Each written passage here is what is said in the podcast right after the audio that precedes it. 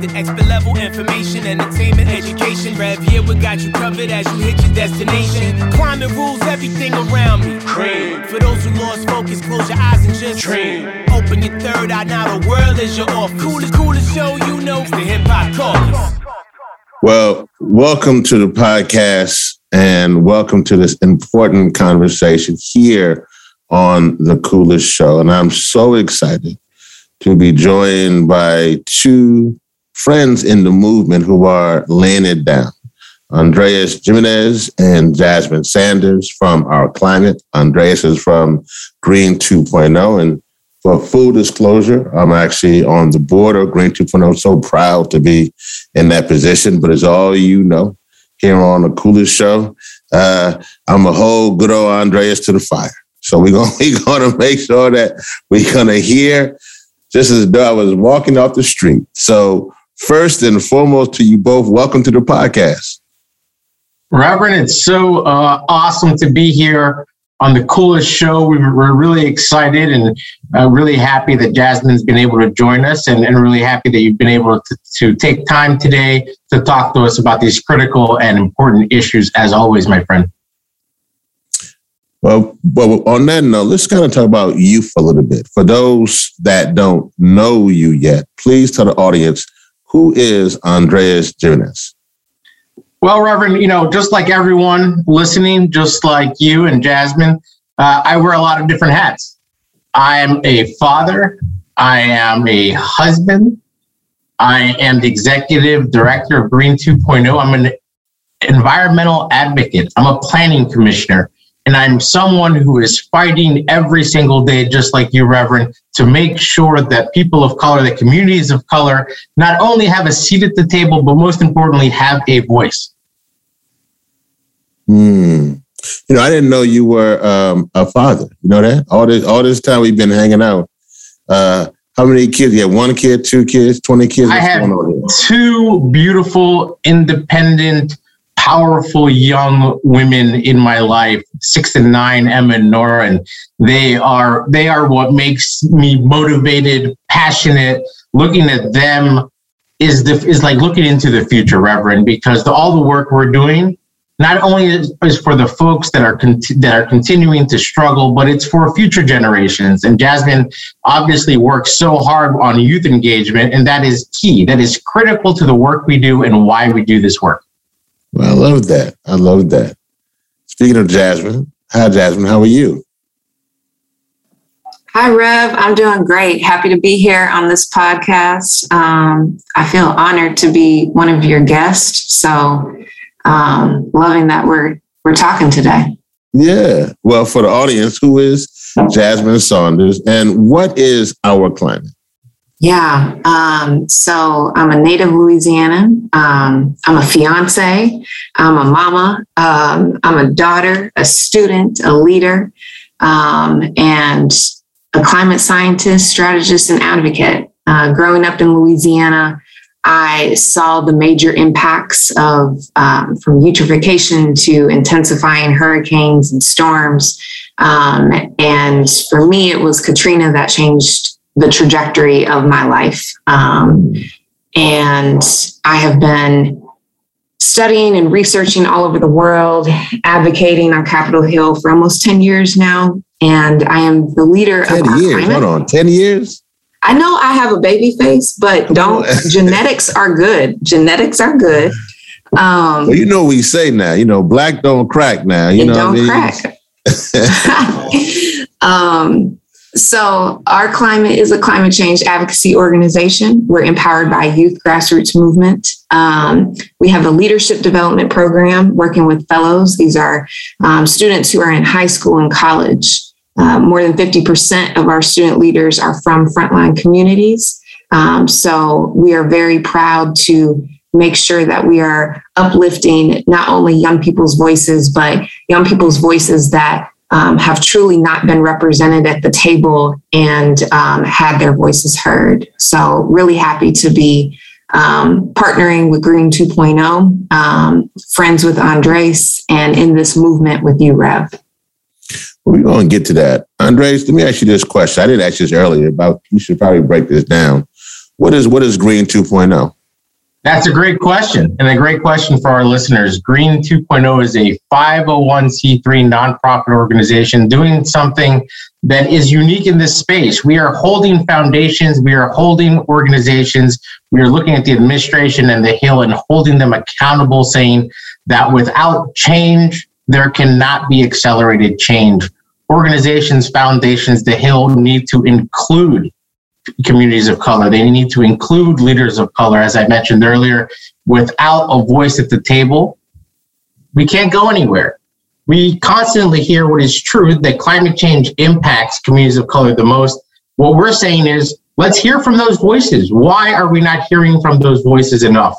Where are the folks on the ground? Where are the voices from the leaders, from the communities? They need to have a voice, they need to be heard, and we need to change the environmental sector when it comes to how diverse it is, the voices we're hearing from, because without that, Reverend, we're going to continue to do the same thing. How can we continue in 2021? How can we continue this conversation without including those amazing stories, those painful stories, those stories of truth that are on the ground and in these communities? How can we continue to say that we are pushing forward on climate change, on environmental issues, when we are turning our back as a sector and as a movement on the voices that matter the most? Well, Andres, let me, let me ask you this question. Now, I want you to hear this hypothetical type of way that I'm putting this when I when I when I ask you this question. What if what if you were doing Lemonade 2.0? And I ask you this question Andres, why do you want uh, lemons in your lemonade? People would be like, isn't that how it's supposed to be? I mean, how else can you make lemonade without lemons? And so when I stood up here and you said that we want to include people of color, black, brown, indigenous people of color, into something that they should already be included into, then explain how we got to that point to the in the in the first place? How do we get to a part where we have lemonade with no limits? Well, how did we get there? Well, we got there because of a, of a structure of power, a structure of power that hasn't wanted to give up power, hasn't wanted to change, thinks that the old ways are working and that the old ways are the best ways. We haven't allowed, as in a movement in a sector, we haven't allowed leaders of color to be in charge, have a voice, and be the voice that changes the movement forward. We haven't allowed people of color to lead organizations, to lead foundations, to put amazing, powerful leaders on of uh, people of color on boards. Why is this? That's a great question. It's 2021 and it's a struggle. And it's a huge surprise when a person of color actually becomes a leader of an organization in the environmental movement. That is sad.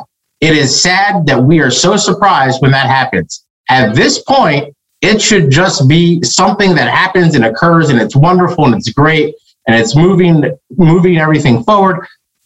But yet here we are. We have tons of organizations, we have tons of foundations who still are not transparent, are not held accountable, are not giving to those organizations that are helping communities of color, that are run by people of color. We are still fighting for basic things in 2021 that should have happened, as you mentioned, at the very beginning.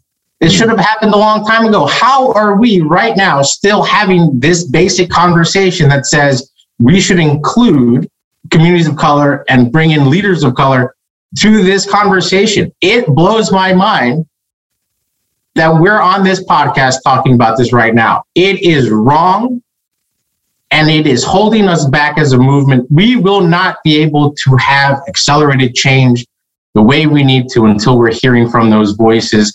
And yet, every single year, Green 2.0 does study after study, and we do, and we look at data, and we're finding the same thing. Are we changing a little bit? Are we moving forward? Yes, incrementally. But why? Why so slow? Why so little? And how can we applaud ourselves as a movement, as a sector, when we are just not doing what we should be doing. When the people in power are refusing to let go of that power, to give voices to those who need a voice. Until that happens, until there is a culture change within foundations and organizations, in the administration, on the Hill, until there is a sweeping culture change, we will not be able to move forward. Are we getting better? Sure, little by little, but that's not enough, Reverend. It's not enough. Do we have amazing leaders out there working on this every day? Yes. We have amazing leaders from who have been working on this for 20, 30 years.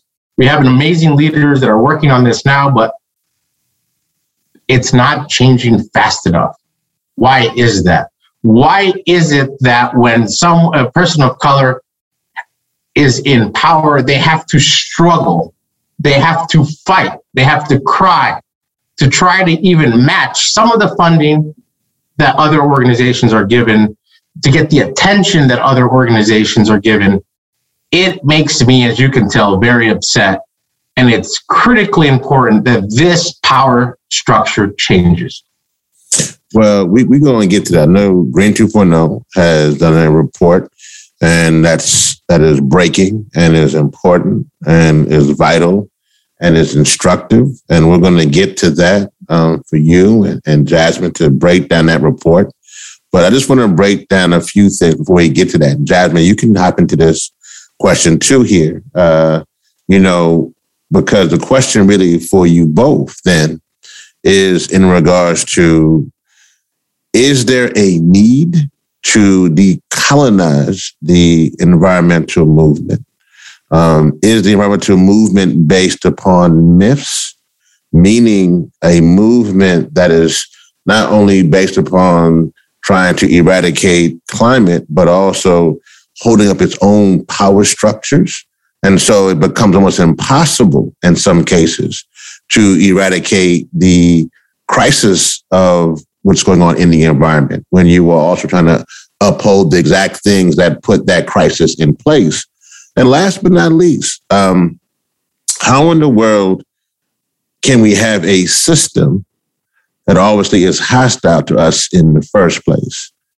Um, why do we want to reform that at all? So I know there's some, you can pick and choose what you want on there. Actually, Jasmine, I'll start with you on that one, like Andreas, and then we're gonna we're gonna get to this report. Yeah, um, great question. Um, as a black woman, I feel like I've always had to be in the room and be the one or the one of two. Um, it is how we have been brought up. Um, we're constantly in a survival mode. Um, is it right? No, it's not right. Um, when George Floyd was murdered and the world heard, I can't breathe, that was not the first time that our people have said, I can't breathe. We've been breathing in legacy emissions for decades upon decades. And so we need to dismantle the system that's even the system in the environmental movement um, itself.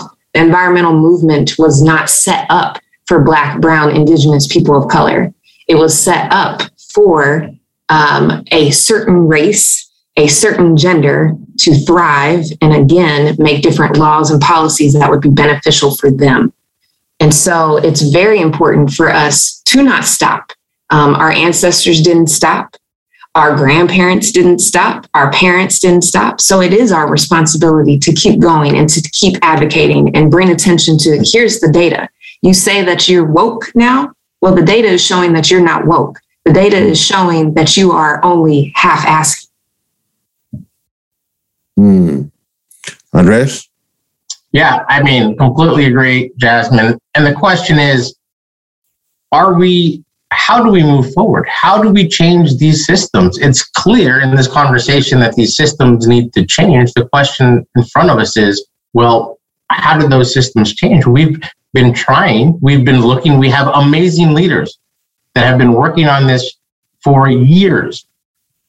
Dr. Bullard, Dr. Taylor, Robert Rabin, Reverend Yearwood, we have the list goes on and on of amazing folks that are that are in the trenches fighting on this. The accomplishments made we wouldn't be here today if the, if if those amazing folks hadn't done what they've done and the work that they've done. But how do we move quicker? How do we move forward? You look at current voices, Neria Garcia, Mark Magana, Dana Johnson over at WEACT, you know, we look at the work that Peggy Shepard again at WEACT's doing just phenomenal. You look at the work that Jasmine's doing, for example. So many amazing leaders, right? I could go on and on. What can we do?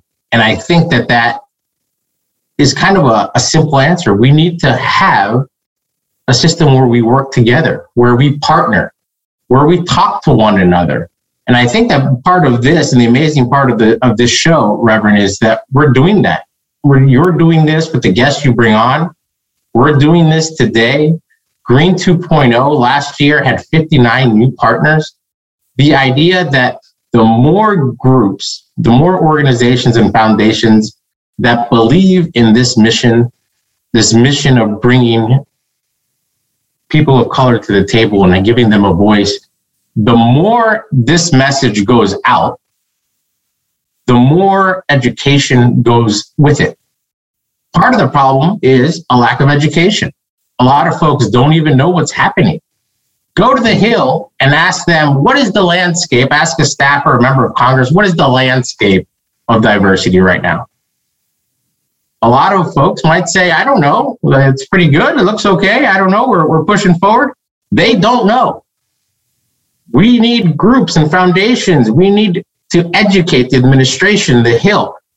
Education is key in to the success of changing the system. Until we have that, we have a big problem. And so the more partnerships, the more coalitions, the more we talk to one another in this sector and in this movement, the more this idea that change needs to happen, that it's critical, that we can't move forward until that happens, we are lost unless we are doing all of those things. Reverend, I always think that you can't just push or pull on one lever and expect change. You need to be pushing and pulling tons of different levers at once to really see an impact. And so, with the voice of Jasmine, with the voice of, of the coolest show, with these kind of voices and so many others, Green Latinos, Afro Outdoors, Latino Outdoors, for example, all of these organizations pushing on this critical, important mission that we need to diversify as a movement, that is a key part of what's actually going to bring about change. What else is going to bring about change is for organizations and foundations to one, be transparent, because to me, and I, and I said it earlier, is how is it 2021 when we're still fighting to have organizations and foundations be transparent and accountability? Organizations and foundations need to know that there is an accountability to their to the way that they are structured, to what they do.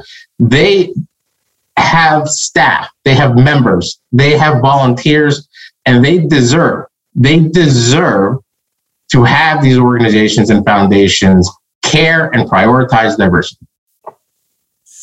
Andres, and I and I want us to get to this report because it's so important. But all this is also very important too, as you know.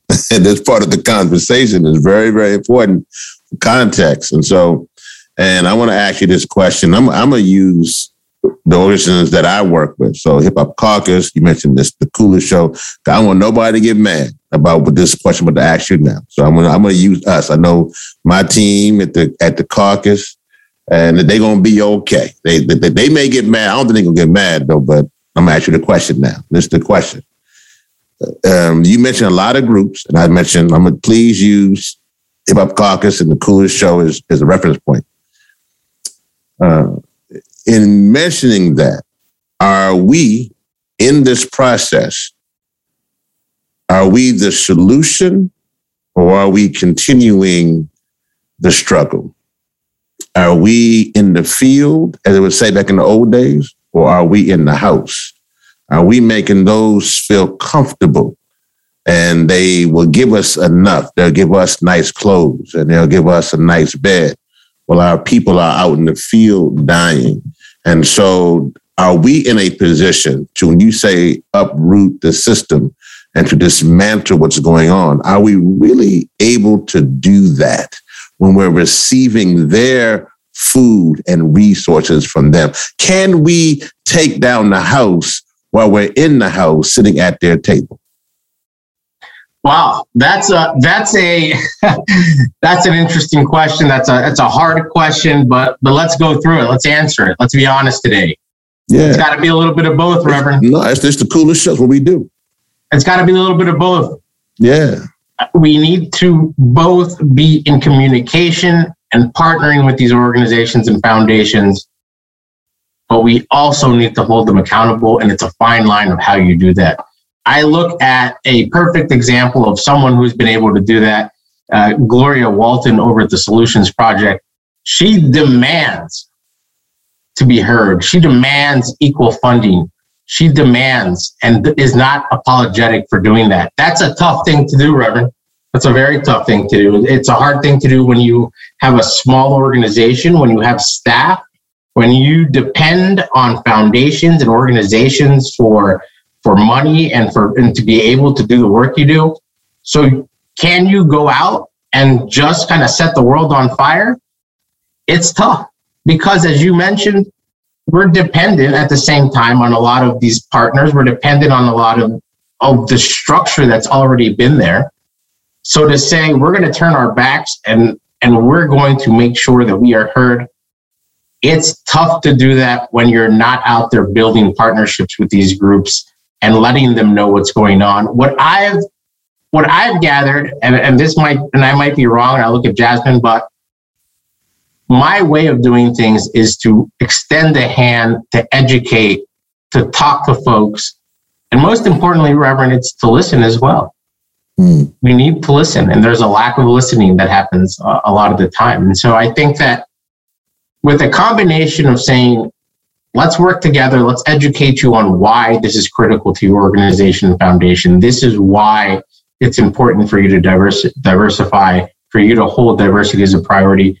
It goes a longer, a farther way, a longer way than saying, the hell with you. We're not going to work with you. We know what your organization, your foundation's history or, or what you're working on or what you're doing or how you're doing it. We're not going to talk to you. We're going to close the door. What happens then is they say, sure, fine, go your way, we'll go ours. And they don't learn a single thing from it. If you sit down with them and you tell them why it's critical for them to change, critical for them to listen, and how it impacts their staff, their, their volunteers, their members, and how it will impact them in the future. That to me mm. seems like a stronger way of dealing with this issue than turning our backs completely and setting the entire sector on fire. So it's just my belief and the way I practice things that let's extend a hand and let's let's talk. Let's let's listen, let's talk, let's let's have these conversations and let's educate current staff, whether it's on the Hill in the administration, foundations, or organizations, and say, instead of excluding you, let's come together because when you are sitting at the table, you might learn something today that you didn't know yesterday. And that might actually, hopefully, change the way you move forward. Is that too hopeful? Perhaps. But is it that the way that we are operating? That's the way we're operating today. But I would definitely love to hear also from Jasmine on. on no, I, I, I want from Jasmine that. too. I, I, I want to hear from Jasmine also. Jasmine?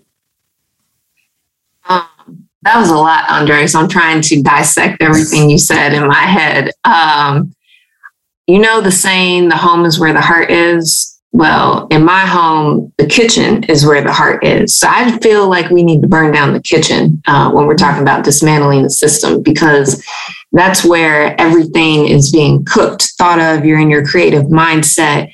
Um, and the system is not working for us, hasn't been.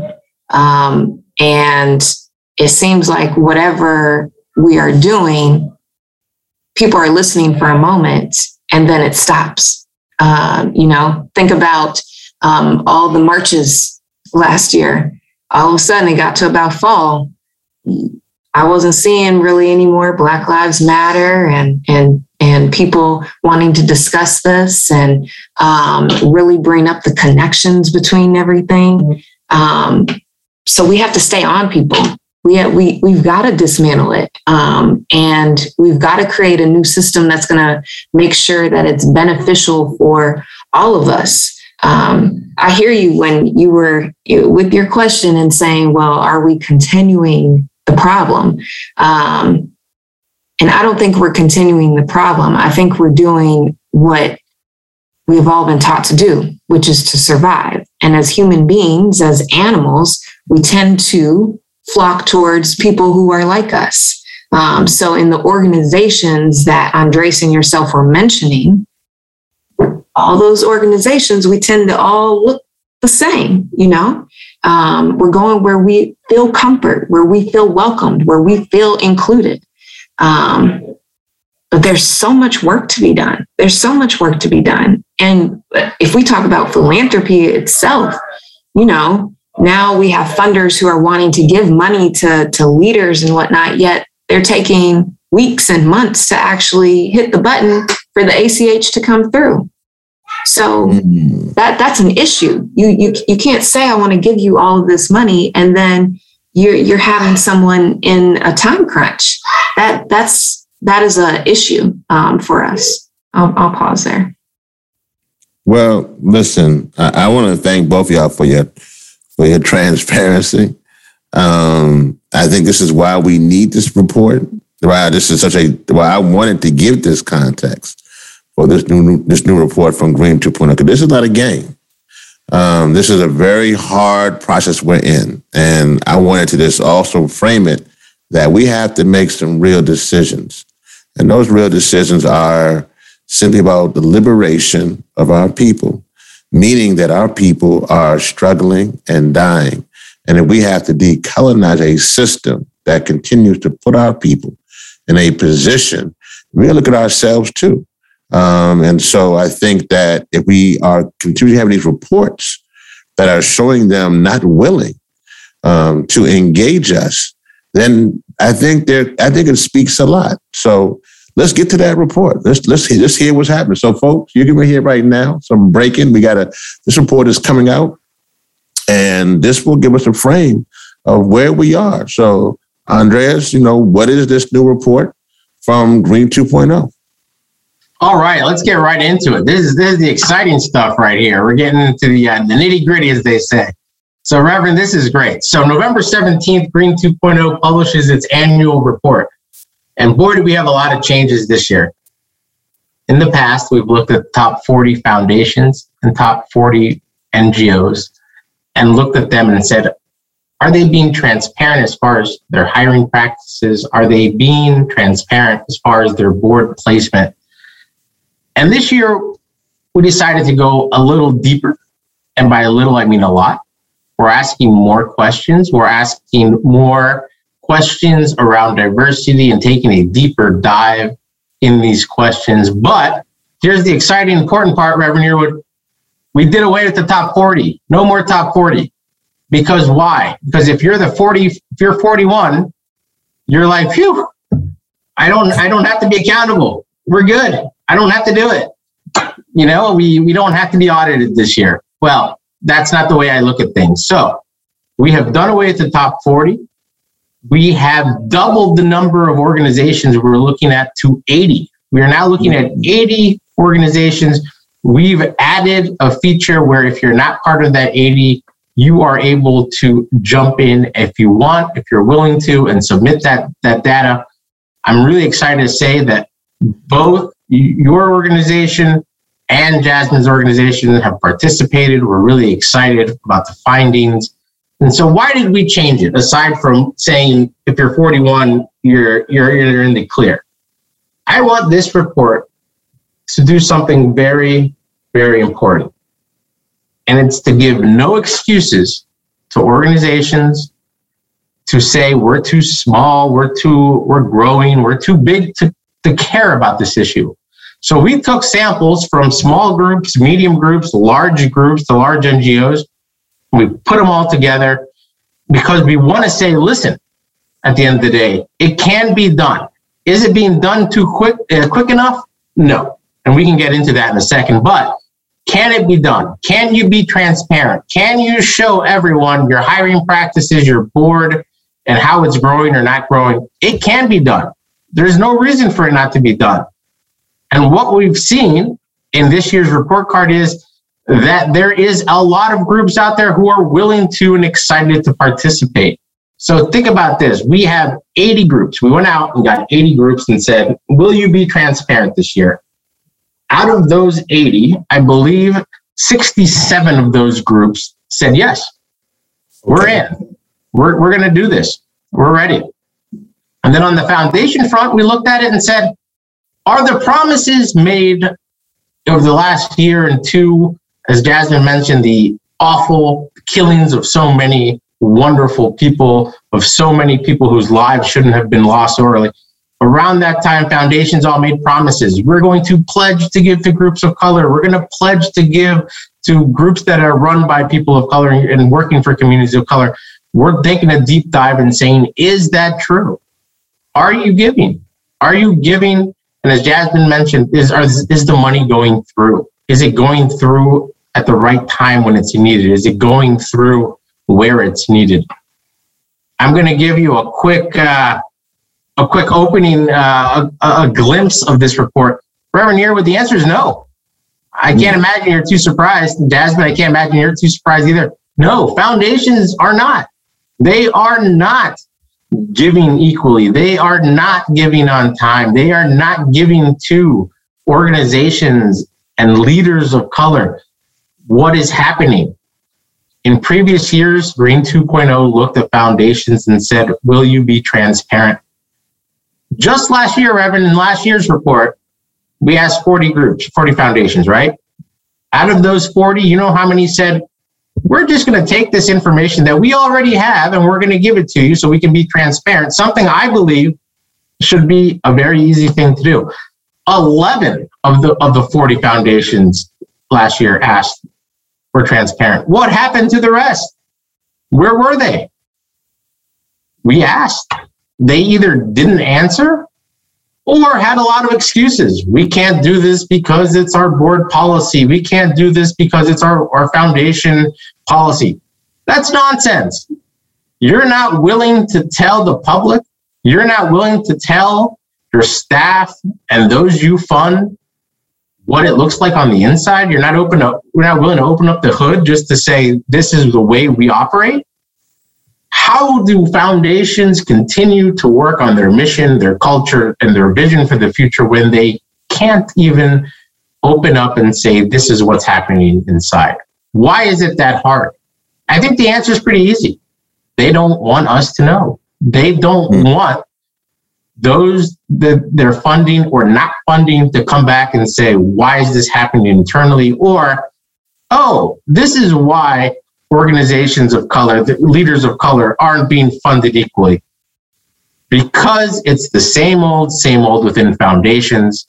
Are there exceptions? Yes, there are exceptions. Some foundations are doing a lot better. Some are hiring people of color, adding to their board a lot of foundations in the last year have written statements into their mission saying this is how we're going to move forward. We're going to practice this. We're going to give this amount. It's because of other organizations pushing on foundations, other leaders pushing on foundations that this has happened. But going back to the original point, Reverend Yearwood, this is not happening fast enough.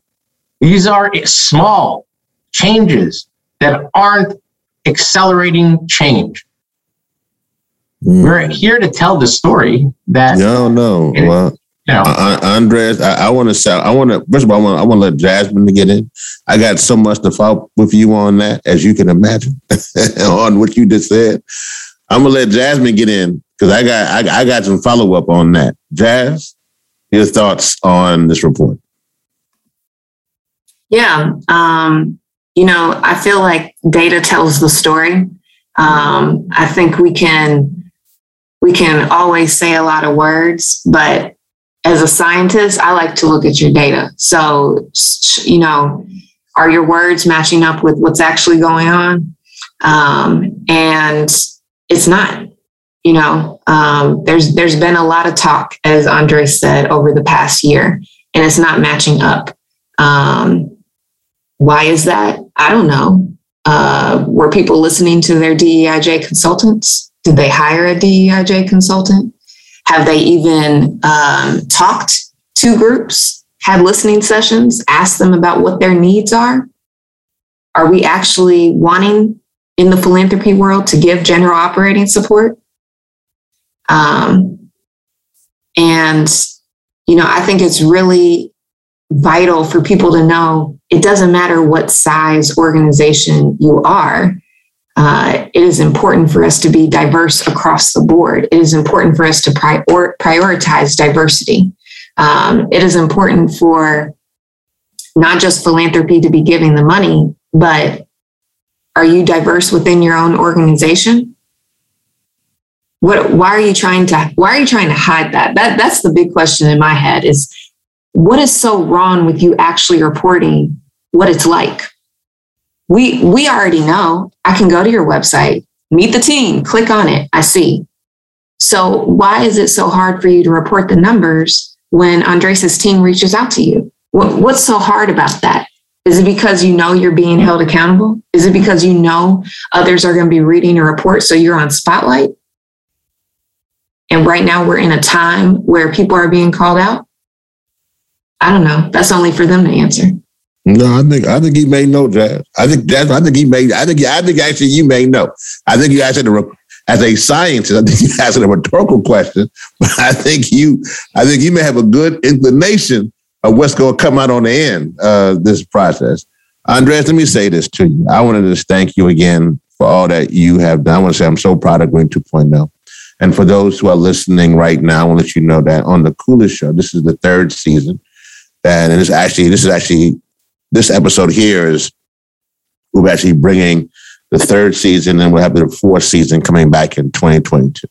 I say all that because since the inception of the coolest show, we have each season had the report given from Green 2.0. So season one, season two, and now in season three.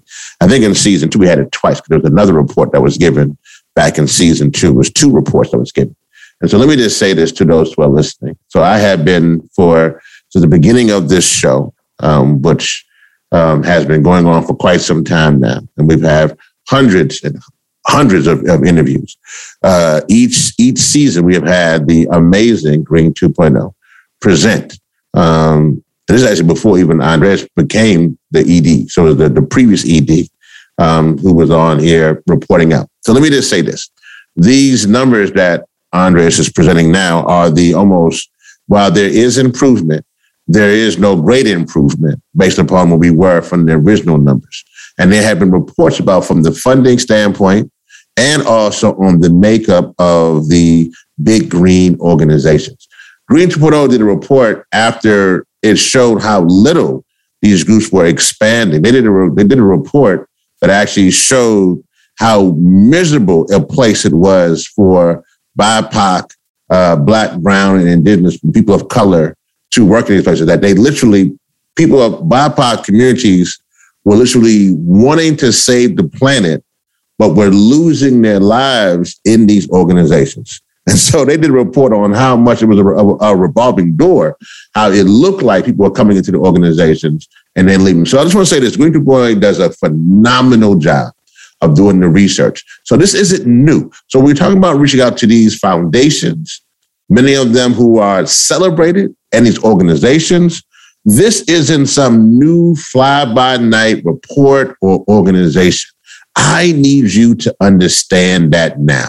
That Green 2.0 has been having the same mission, same vision. Talk. It ain't like, and, and Andres said he, they've expanded numbers.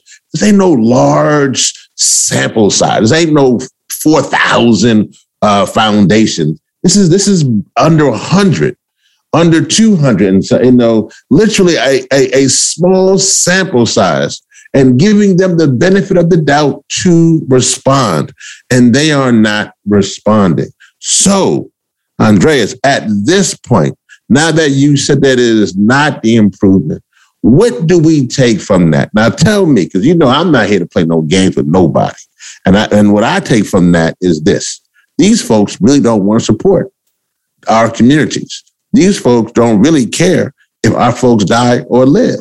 And so I got to be in a position here where what does that mean for me to sit around with them?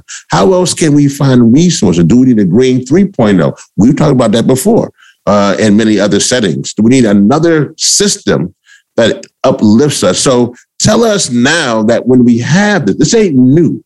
This ain't new information. This data provides a context that we need change. So, what are the logical conclusions and next steps right now? It's a great question. What are what are the conclusions? The conclusions are very much what, what Jasmine said earlier that that foundations aren't don't care enough. Organizations aren't moving fast enough. And so, how do we bring about that change? How do we work with the conclusions and the data that we have to bring about change? How do we make it so that next year's report looks different in a good way from this year, from from the previous year's report? Well, let's be pretty honest here. I mentioned that foundations year to year, from report card to report card, aren't changing. They're not getting better. Organizations are being more transparent. Organizations are being held accountable. There are consequences.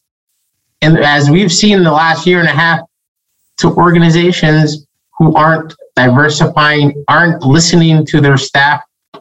I'm going to name a bunch of groups and, and let's take it from there. Union of Concerned Scientists, Sunrise. There are other groups, Sierra Club, there are other groups, Audubon. They have come under fire in the last year. There have been issues with staff. There have been issues with this critical problem of diversity. Many of these organizations not only have realized that there are consequences, but these consequences have brought change. And it's brought change at the leadership level. Take a look at the Union of Concerned Scientists. Their new head, Johanna Chao Kreilick, is there to make change. She's there to say no more. We're not going to continue to run this organization the way it has been run. Over at Sierra Club, they're going through a time of change as well. They've looked at their past. They've talked about it openly, and it's caused there to be change. We haven't seen the final outcome of what that change is, but organizations, I think, for the first time in a long time, if ever, are facing public scrutiny and scrutiny from the inside, from their staff and members, and that is key.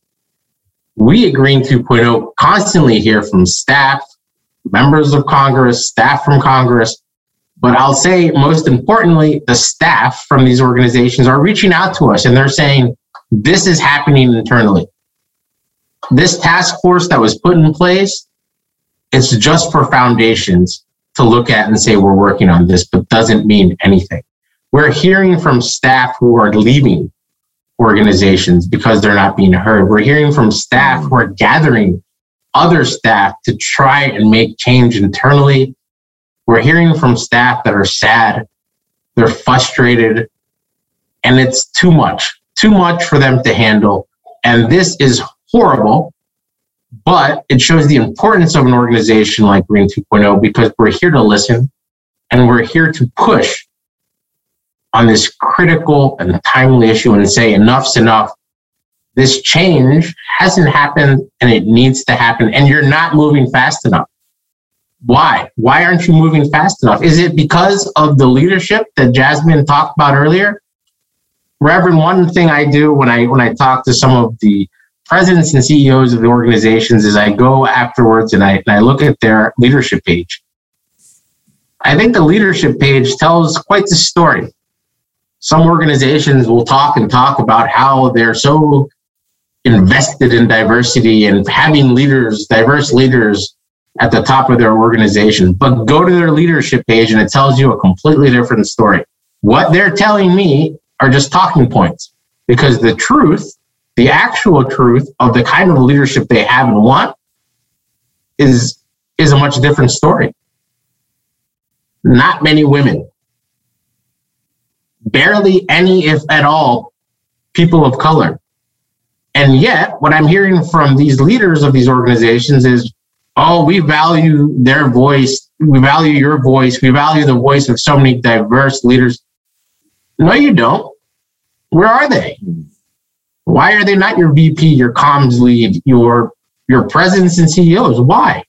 And it goes back to earlier this idea of power and power structure and the fact that none of them, none of these groups that are fully run by white old men want to relinquish the power that they have. They are not going to actually do something about it other than have talking points about why they care.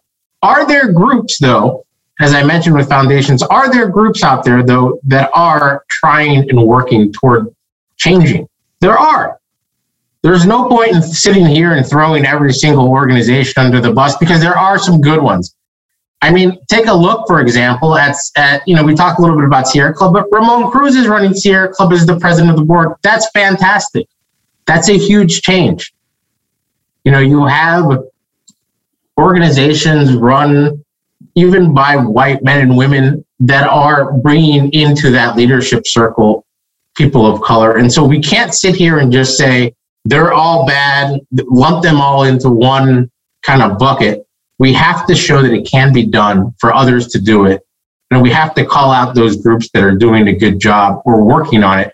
I've always said, Reverend Yearwood, it's one thing to work on this issue and stumble or not get it fully right, but at least you're working on it. The groups that quite honestly disgust me are the ones that just completely turn their back on this issue and say, this is just a, a thing of the moment. This will pass and then it'll be business as usual. Those are the groups, those are the organizations that I honestly can't even wrap my head around that they would do that to their staff, to the mission, to the culture of their organization, because it's wrong. It needs to change, and it never should have been there in the first place. And leaders like that, these organizations are not leaders at all.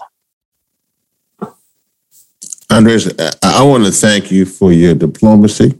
I want to thank you for who you are um, and how you're putting that. I know you're very passionate.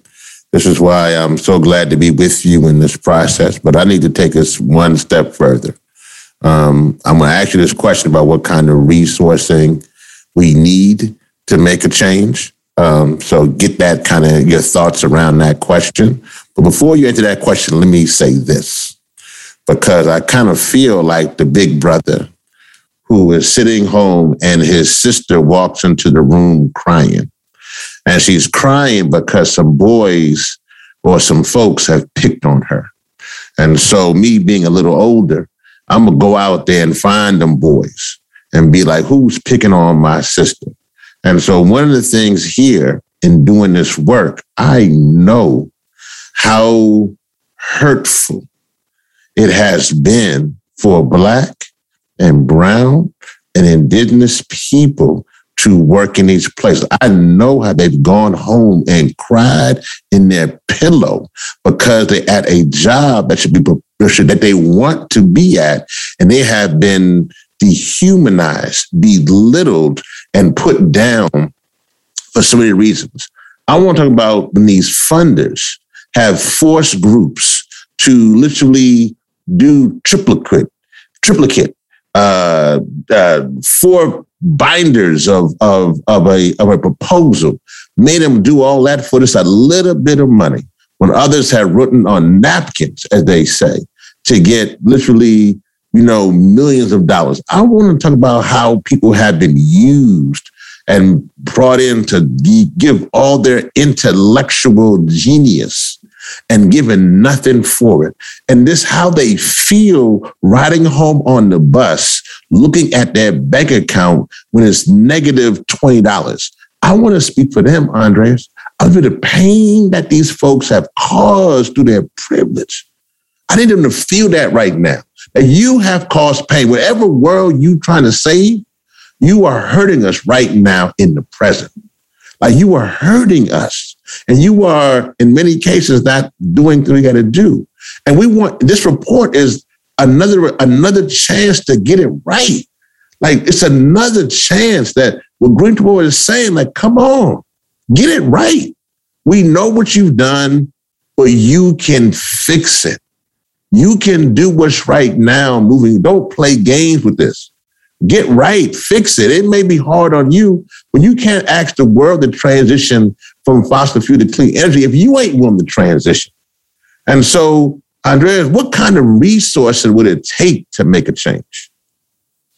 Well, I think the resources are can come in all sorts of different ways. For example, as you've mentioned many times, and thank you, the Green 2.0 report card that comes out November 17th, which you can go to diversegreen.org to, to download that or at Diverse Green on Twitter. Uh, that's one resource. We have Green 2.0 puts out other resources like our first ever diversity guide for internal foundations and organizations. But the question you just asked, wow, there's so much there, Reverend. And the, and the thing that I want to step back on for a second and probably open up a can of worms here is is it was it intentional and is it intentional that hmm. foundations make organizations led by people of color fight amongst themselves fight for these scraps of money when other organizations bigger organizations organizations not run by people of color for helping communities of color we have to do everything in the world to get the attention and then get these scraps from these foundations and then fight amongst each other or argue or or just have to claw our way to this money when others don't have to do that. Why is it? What was it set up this way? Is that the point? And and that's that's mind boggling that's hard to to fathom. It's hard to swallow. But to be quite honest reverend i think that the system of giving here in this country from foundations overall has been made to help those big organizations that have been around and not help every organization that's led by people of color. There's no way that that can be true. There is no way that these foundations are helping and finding ways to make it easier for organizations led, led by people of color to have the funds they need to do the work they need to do. By the time we've gone through and other groups have gone through hurdles, hurdles to try to get this money, is it too late? Is the fiscal year over? Was the money given on time? Was the money given when it was needed? The answer is no. Why is that? What can we do? What can we honestly do with foundations? We need to hold them accountable. How do you do that? How do you hold a foundation accountable when at the end of the day, these foundations are the are holding the checkbook? With organizations, there's a way to, to hold them accountable. You go to Congress and you say, Representative Grijalva, before you talk about public lands or ocean work with these groups, ask them what they look like internally. What is their makeup? What is their mission? What is their culture? You can't do that with foundations. You can't hold an organ a foundation accountable the way you can for an organization. Now, how do you get to that point? I think you look at different pledges that are out there, different action items. You look at the makeup of these foundations and you try to highlight what's going on that isn't right. You try to fix it. You try to bring in staff to these foundations that are diverse so that they can be the ones letting others and educating others on what's actually happening. It's a hard job the found getting into the foundation world and making the foundation world accountable is tough. And we're all working on trying to figure out what is that magic recipe? What is that perfect lemonade taste like? What can we do to change the way foundations operate, the way foundations give, the way foundations look at their not one year, not three year, five to 10 year programs and say, this is how we want to fund moving forward. It's tough. Jasmine, what are your thoughts on all this? I mean, talk talk to me here, Jasmine. You know, I'm also from Louisiana, as you know, and so you know, I'm your big brother. You just came and told me all this report. You know, you know what I'm about to do. So talk me down here, Jasmine. Talk me down here. What she say? Hold up. You gonna be like, hold up, Rev. Say say say something to me, Jasmine. Or let me go. Uh, what you gonna do? What's going on right now? I'd let you go and do your thing. well, to be quite it. honest. I, I, um, yeah, I feel like um, I, I feel I feel a lot of things right now while Andres was talking. Um, yeah, no, no. Um, this, this right here. Let me just say this, y'all. Y'all listening. Y'all probably can't see it and feel it, but right now, I hope you do feel it. There's a lot of emotion right now between me, Andres, and Jasmine. We we we are saying things that are affecting us as we're talking. I hope you feel that. But Jasmine, go ahead. Yeah, yeah. Um, you know, foundations, last time I checked, they were created to give away money and, mm. you know, give it away. it's, it's not for them to keep. Um, that's, that's why families created them in the first place. Um, and so I often wonder to myself, is there some secret club that I'm missing out on? You know, what what bar or restaurant was I supposed to be at so I could write my number down on a napkin and it could just be in the bank account the next day. I'm I'm wondering. That's what I wonder to myself. Mm. Um, it is a very real thing, and I'm a growing organization. I like to call it medium, um, and so writing reports, writing proposals themselves, from foundation proposals to government funding proposals. I mean, we looked at some government funding proposals, it was 20 something pages for the proposal. And then you want us to write more when we moved on to the next round. That's a lot of time. That's a lot of time. And when you're trying to make change and make an impact, and we all know that we don't have time, what is the holdup with the money for us to be able to do this? Hmm. What's the holdup? But our counterparts, that money is flowing. It's flowing real quick, real quick like. So, what are those resources we need? We need people who are actually going to have the money that is just going to flow. We need to make sure that we are giving back into our own communities. Um, and I say that to say that a lot of these big organizations they have the funding and the budget to be able to do these, you know, pass through grants, these micro grants. Well, there's other organizations that are medium, medium, and small who work with local partners, such as our climate, you know, us working on both national and state levels. We have different partners. Our budget, however, it is not to the point where we're able to do pass through grants. But if this funding was actually given, I'm talking about huge unrestricted general operating money, then we could we would be able to do that. We want sustainability. We want where, you know, there's funding for a year or two. That's how you're setting up the organizations for success. That's how philanthropy can be helpful to us. Hmm. My, my, my. Andres, how can we use this report in movement spaces and practices to move forward. The Green 2.0 report card that comes out November 17th can be used in many different ways, but I think one of the biggest one is for education purposes. It's for organizations and foundations to take an internal look. We've heard for years that they that organizations take this report and they and they look at it, they go through it, they talk with their staff about it. We need that to continue, but we need organizations and foundations and partners to help push this report out. Because the more this report is out there, the more this is disseminated, the more people read and learn about the actual landscape of, of diversity in the environmental sector, the more they're going to be like, whoa, what's happening here? What is actually happening? And it's surprising and interesting to learn just how many folks don't know. They just don't know, Reverend. They don't know that we aren't moving fast enough, that we're not diverse enough, that we aren't, as a sector, as a movement, we're not running quick enough. We're not accelerating change. We're almost standing still. Hmm. I'm gonna. This is my last question. Thank y'all so much for this powerful, powerful, powerful conversation, Jasmine. So, how can we? Well, actually, for you, Jasmine, how how can we keep up with your work and how can we support you?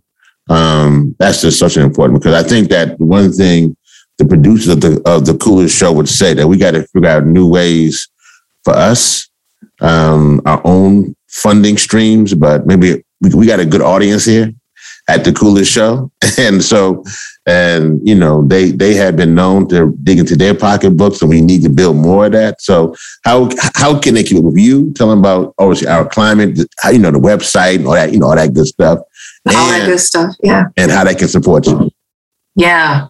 Um, so first head over to www.ourclimate.us, phenomenal website. Um, click that donate button, become a monthly sustainer.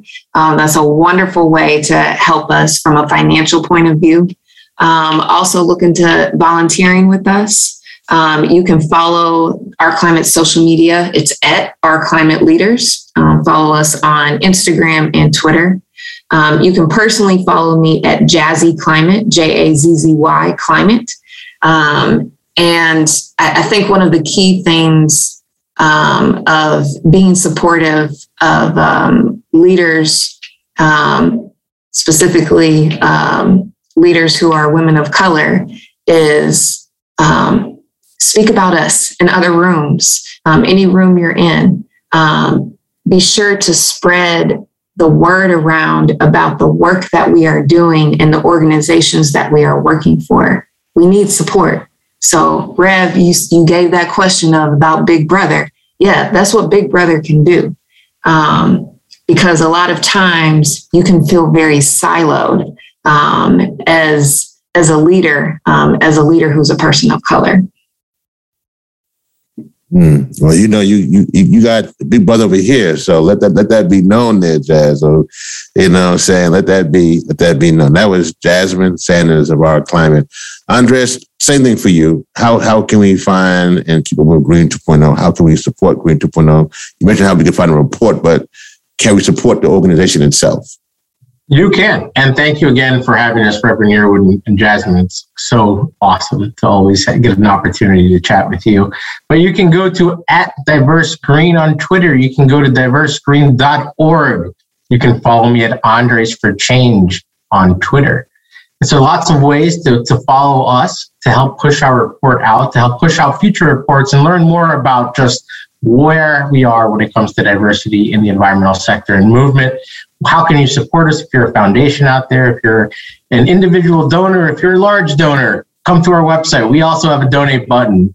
The more this message at the end of the day goes out, the more education there is around what's happening, how critical it is, the more we'll be able to impact and make change because whether it's our climate, whether it's the hip hop caucus, whether it's Green Latinos, Afro Outdoors, whatever the organization may be, we all need to be paying attention, listening, working on these issues because it impacts all of us.